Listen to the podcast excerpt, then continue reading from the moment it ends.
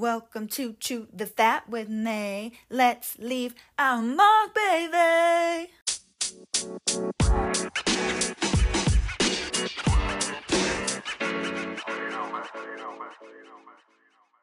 Welcome to Chew the Fat with me, your host, Maddie Maxey. Chew the Fat is about leaving a mark on the world, but old school style. We'll chat leisurely but prolonged about life, love, growth, success, trials, and more. We'll talk about the fun and easy topics and the tougher ones too. This podcast is made to try and bring love and peace back to the forefront through the old soul of a young woman with a childlike heart and spirit that soars freely. Welcome to Season 2, Episode 8, where today's topic covers social media. Where did we start? Where are we going? Is it harmful? Is it helpful? Does it uplift? Or does it tear people down? Can you believe what you see?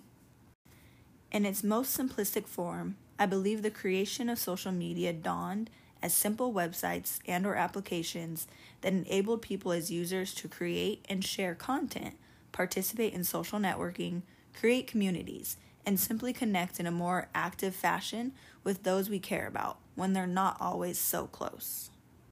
We went from the LinkedIn, MySpace, Facebook, Reddit, and Twitters of the world to the Tumblr, Pinterest, Instagram, Snapchats, and YouTubes of the world to the WhatsApp, Tinder, Vine, and Musicallys, and now the TikTok, OnlyFans, Clubhouse, and everything else in between. Many of these platforms and applications are still around and thriving, but may serve a different purpose than they used to. While some of these platforms and applications were purchased, migrated, or dissolved, but the one thing that is clear is that there is always a next thing. Though that may seem scary at times, evolution is a beautiful thing. Take advantage. Social media has evolved from a virtual community of sorts to a flat out vital business tool for many, especially the younger generations. We are seeing millionaires created every day by simply utilizing the advantages that social media offers.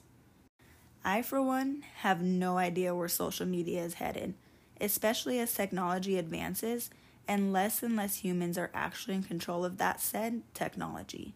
Sometimes I think about movies like I Robot and WALL-E, wondering if in my lifetime technology will rule my world.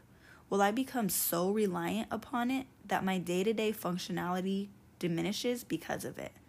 Will I have a chip in my head or finger in the future? Or will life be like Swan Song, where technology controls literally every aspect of my life? I mean, Waymo is already making self driving passenger cars in California and Arizona.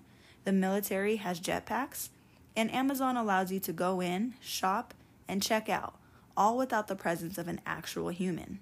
What's next?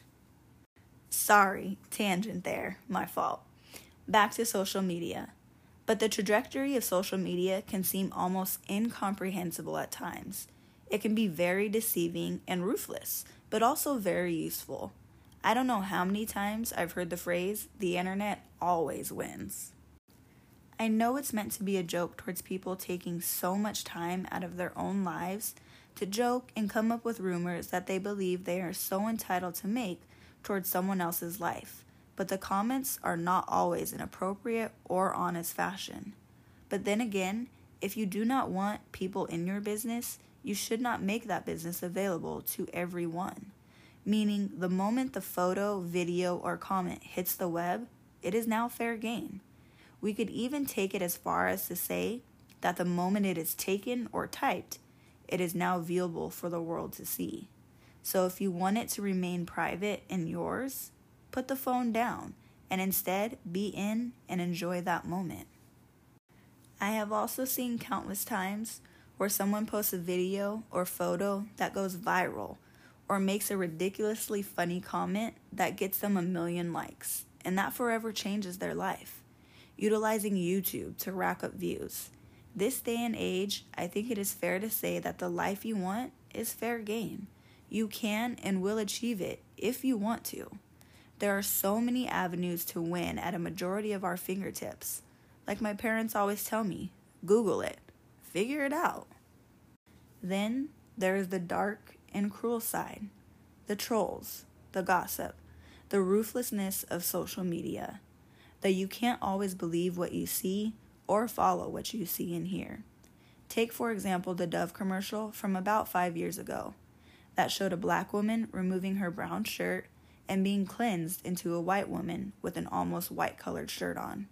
Or the Blue Whale Challenge from around the same time, where people, more specifically teenagers, were given tasks over a course of 50 days to gradually endanger themselves more and more until suicide.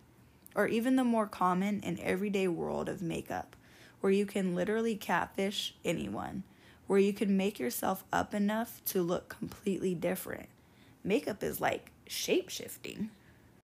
But let us not forget about the uplifting, freeing, and non judgmental side of social media. To the Justin Biebers who are found on the internet, the people on TikTok whom, by investing into the craziness of each other's lives, become matchmakers and help each other find and connect with people they could have only dreamed of. To the moms that share the beauty, but also the fuck this shit of motherhood the people that openly discuss STDs and other health issues so that others know they are not alone. To the people that just flat out make us laugh or smile because they themselves are infectious. Social media is a critical part of all of our lives, whether in a positive or negative aspect. But can we control the narrative? My answer? I'm not so sure. I believe we are being manipulated by the masses and being dished a false narrative frequently. It's like the opposite of the Mandela effect. Instead of remembering or believing something occurred when it actually did not, it's like all of these events are truly happening but being erased from history, leaving us feeling crazy. But at the same token, I do believe you can switch up what you see, change your view. By that I mean, algorithms are built into each app and each website that are meant to keep you where you are at, whether that be good or bad. If you want to change for the better, change who you follow, change what photos and videos you like, change what you replay. Ever heard the phrase, birds of a feather flock together? It's because it's true. Everyone in your feed agrees with you because you are all on the same timeline. And it might be time to reroute, disengage, Find a new storyline. Invite new perspectives in. Social media will always be there. Now, what you do with it is up to you.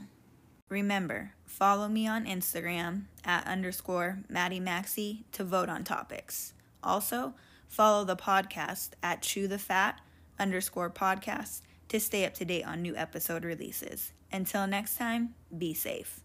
I'm out of here.